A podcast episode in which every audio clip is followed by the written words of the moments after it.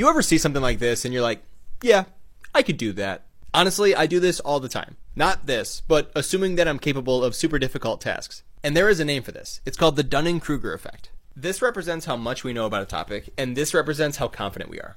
When we know very little about a topic, we're often overconfident. We tend to overestimate our knowledge and abilities. When I saw that video and thought, yes, I could do this, I was standing at the peak of Mount Stupid. If I tried it, I would quickly learn how difficult it is. As I learned more, my confidence would plummet, leaving me in the valley of despair. And at that point, I would probably think this is impossible. But as I practiced, I would become more competent, and gradually my confidence would rise.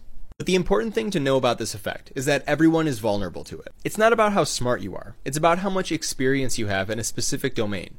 I definitely went through this early in my training as a scientist. In the first year of my PhD, I was way overconfident. I thought I knew everything.